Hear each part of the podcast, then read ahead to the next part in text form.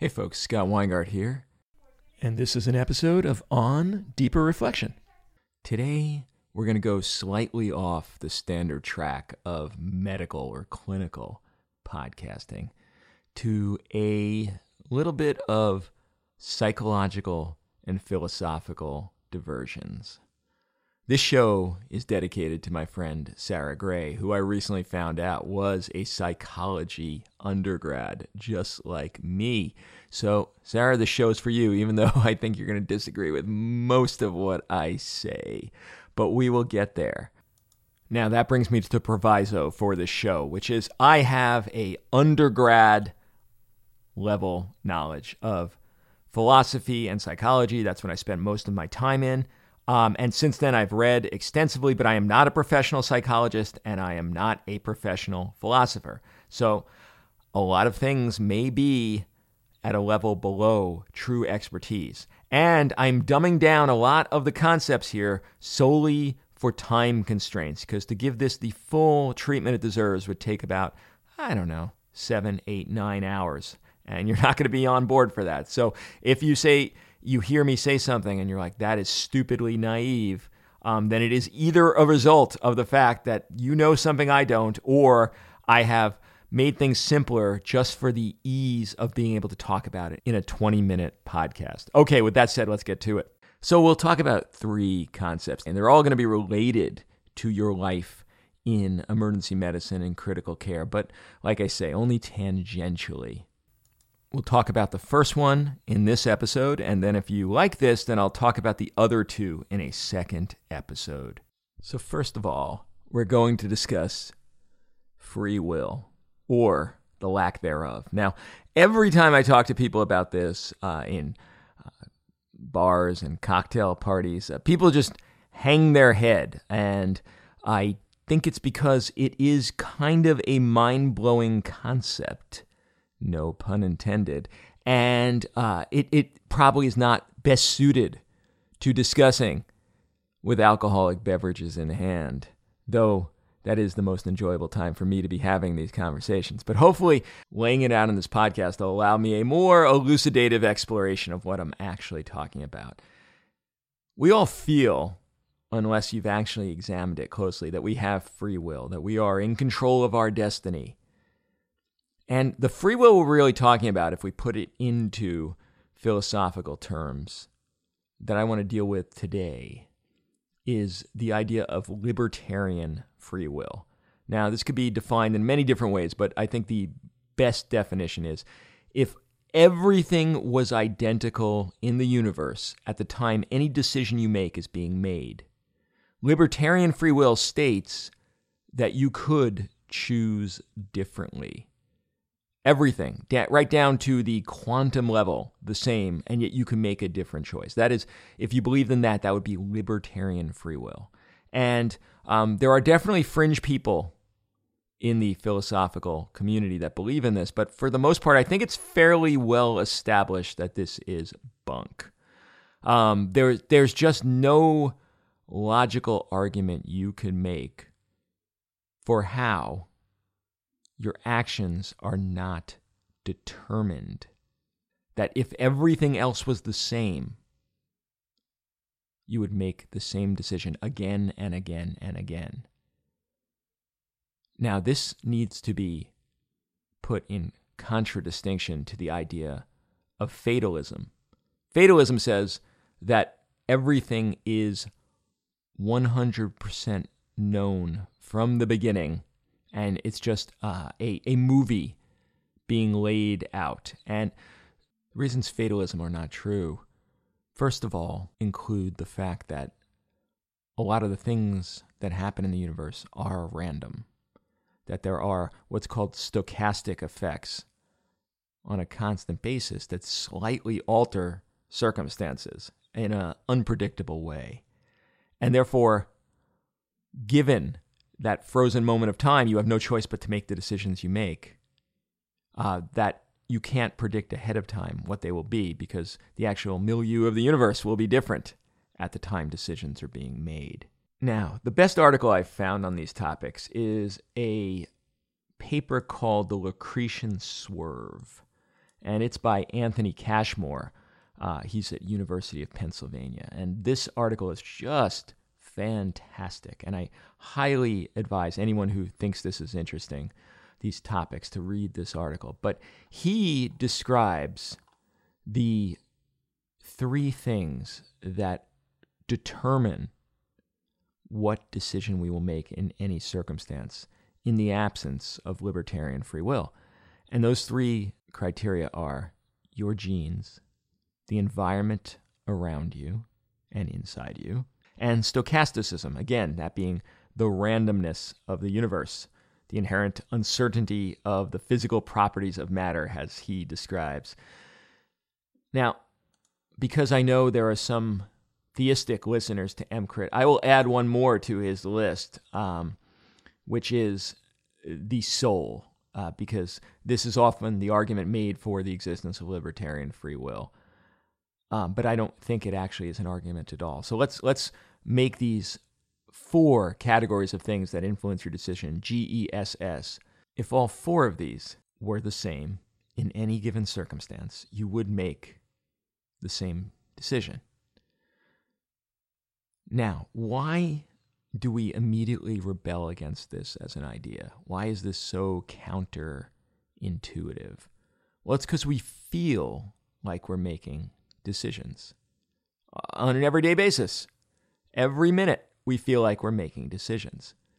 But the first thing you need to conceptualize in order to understand why that feeling is not reflective of the inherent reality is first of all, who is the we? Who is making decisions? You see, this is in the philosophical world called homunculizing the idea that there is a little woman or little man inside of us that is driving the body, that is pushing the brain, that there is some separate person at the wheel of the car. And so, therefore, we feel like we are making decisions because this little homunculus is the one really making the decisions that's driving the brain, that's driving the body. This is the argument that on a subconscious level we are making to ourselves. But the question is who is this little person? Who is this homunculus? And if there really was one, and obviously there's not, then who's driving the driver? Who's motivating the homunculus? What we're really talking about as the little woman or little man is our consciousness, is the feeling we have that there is a separate entity that is ourselves. But then the question arises where does that come from? Well, we're all scientists if you're listening to EMCrit. And it's pretty obvious that at least, well, I would say definitively all, but just for the sake of this argument, we'll say at least some of that consciousness has to come from the meat. Consciousness is created by the brain, it is a manifestation of the brain. At, at least you must argue a good part of it. And we have proof of this in so many different ways. The fact that brain damage significantly alters the consciousness, alters personality, alters who you think you are. Um, other folks would point out split brain experiments where it could actually be demonstrated that there are two unique homunculi being generated uh, by the various areas of the brain, and it's just that we don't hear our non dominant side very often. The fact that we could be influenced in all sorts of ways without any conscious awareness and have definitive attributional change on our behavior. The fact that medications and external stimuli could radically alter our personality. So we have to at least accept that some of our consciousness is created by the meat.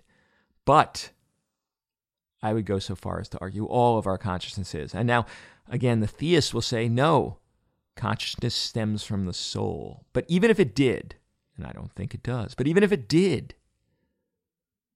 that soul is simply another aspect that at any given moment, even if the soul is generating the consciousness, you still have no capability of changing where the soul lies at any given moment. Libertarian free will can't exist because there's nowhere for it to exist. We are the manifestation solely of our genes, our environment, the random effects of the universe, and if you want to add in, a soul that generate at that moment your consciousness that feels like it's deciding. Now, many of our decisions are done on a subconscious level, and therefore they surely have no capability for libertarian free will. But even the ones that you feel like you are making the decision, the thing that is making the decision, the consciousness, is generated by those same determined factors. Now, there's a big school of people in philosophy that would argue that even though there is no such thing as libertarian free will, because like I say, almost everyone agrees to that, and I, I would be very welcome to anyone who would argue against the idea that there is no libertarian free will. I'm super curious to hear your thoughts, but almost everyone in the philosophical community agrees libertarian free will doesn't exist. But these folks known as the compatibilists would say that free will, the way we think about it, the way that we are responsible for actions could still be compatible with the absence of libertarian free will, could still be compatible with determinism. Now, those arguments go a little bit deeper into the weeds, and I'm not even sure they're beneficial because I really, really, in my heart of hearts, feel that most of those arguments between compatibilists and incompatibilists really come down to semantics. So, where we are left is that we don't have any capability of altering our actions in any given moment. Now, you might say, well, if that was true, then why would we even bother thinking about things since everything is fated? But that is, again, the difference between fatalism and determinism. Your conscious ramblings are still necessary. That still makes a difference. It's just that your conscious ramblings come from a place that is also determined. You might say, well, then why have punishment? Why have laws? Why have any system where we attempt to change the behaviors of others? Well, because we can change the behaviors of others. We can't do so outside of our own determinism, but our behavior is the E, is the environment that is going to affect the, decisions of others. It's why we can have our system of laws with things like punishment and fines and imprisonment because that will do two things. One, it will affect the future decisions of the person committing the crime, and it will also affect the decisions of others who may be now less likely to commit things society deems unacceptable because they've seen what happens to others. That is still the E. That is why we have a system of punishment. Now, why have I spoken about all this at length? What does this have to do with medicine? Well, we have a culture of blame and shame when mistakes are made. Our entire malpractice system in the United States is predicated on it, and it is inherently bust. Now, why do I say that? Why did I could I just say that punishment and a legal system still makes sense, but the malpractice system doesn't? That our culture of M&M, blaming and shaming, doesn't make sense? Well, Think about it this way. Let's look at an example. Driver, winter night, icy roads, skids and hits a poor pedestrian, killing him. If that driver had been pounding drinks beforehand, our legal system would prosecute and likely win for vehicular manslaughter. We blame the person because they were doing something avoidable that contributed to the accident. Now, did the person who was pounding drinks prior to then getting in their car actually have any libertarian free will in those actions? No, of course not. And yet, we punish them as if they were responsible which is appropriate because we want to dissuade both this person and any people hearing about this situation from drinking and then getting into a car. This is what I call entity based free will, meaning wh- while the person inside themselves don't, we will treat them as an entity as if they had the ability to choose because as an entity they did. The compatibilists would say that since there was no external forces making them drink before they got into that car, then that is compatible with free will from the perspective of moral responsibility. On the other hand, same driver, same winter night, same icy roads, but no drinking, well maintained car, alert, slept well the night before, hits a pedestrian due to the icy road, we deem that an accident. The intent in both cases was the same.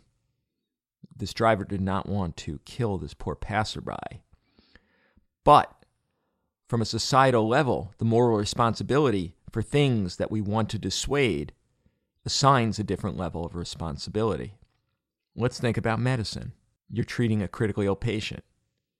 You miss the diagnosis in retrospect to the people reviewing the case, both from the legal perspective and the quality assurance perspective, the diagnosis was obvious in retrospect, as in all of the funnel aligning to the one thing that actually turned out to kill the patient. You could not, no matter what, have thought about that diagnosis given who you were, the environment of the emergency department at the time, and the random nature of the universe. There's no possibility that given the exact same set of circumstances you were in, that that diagnosis would have come to you. That, I think, is inarguable. So then the question becomes was that an accident, or was that the equivalent of vehicular manslaughter in the example we discussed previously? And I would argue that if you did not come to work drunk and you were not out on a coffee break when you should have been taking care of your patients, that that is 100% the equivalency of the accident in that icy road example and not the vehicular manslaughter. Based on the ideas of libertarian free will, there is nothing you could have done differently. Nothing. And you can't beat yourself up about missing that case because you could not have not missed that case. Now, you might use that case as a spur to say, I'm going to learn more about a certain disease entity. But to look retrospectively and say you should have thought of that diagnosis is laughable. All of us practicing have gone through an enormous amount of training, an enormous amount of self learning, an enormous amount of on the job experience. If for whatever reason a diagnosis did not occur to you, then that is solely the result of all the other things going on at the time the unique circumstances of the way the patient presented, the way they were talking, the other things going on in the department. There's no way to attribute a level of moral responsibility beyond accident to a situation like that. And yet, everything is predisposed to blaming the individual as if they were driving drunk at the time they missed that diagnosis. From the level of quality assurance at the hospital level, and then the morbidity and mortality in your own department, and then if you eventually get sued, all of it pretends that you could have done differently.